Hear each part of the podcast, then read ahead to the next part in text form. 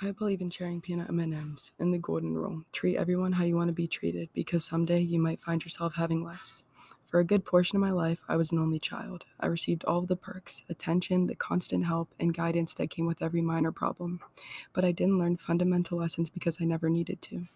I didn't understand what the word share or be nice meant, and that wasn't necessarily a bad thing, it just wasn't something I needed to know at the time. One distinct memory that lives in my mind is sharing with my grandfather. He was a hardworking man who believed in traditional values, especially sharing.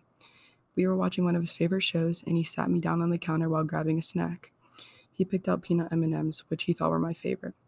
I heard the scattering of the M&Ms pouring out into a yellow cup while the show began. He was preoccupied watching the show, not realizing how I was eating the M&Ms.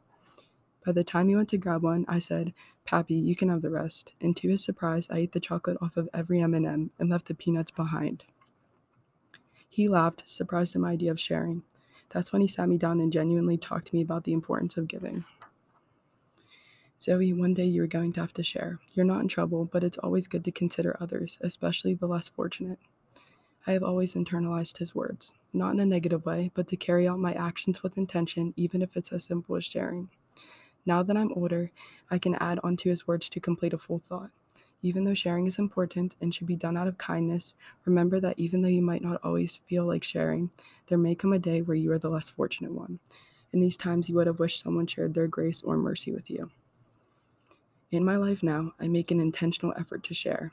After my brother was born, I shared toys and attention, and now I share with friends.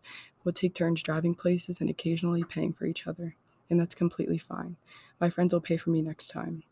It's more or less about the amount, but about balance between being generous and helping others. And who knows, that good karma might come back around to help you someday.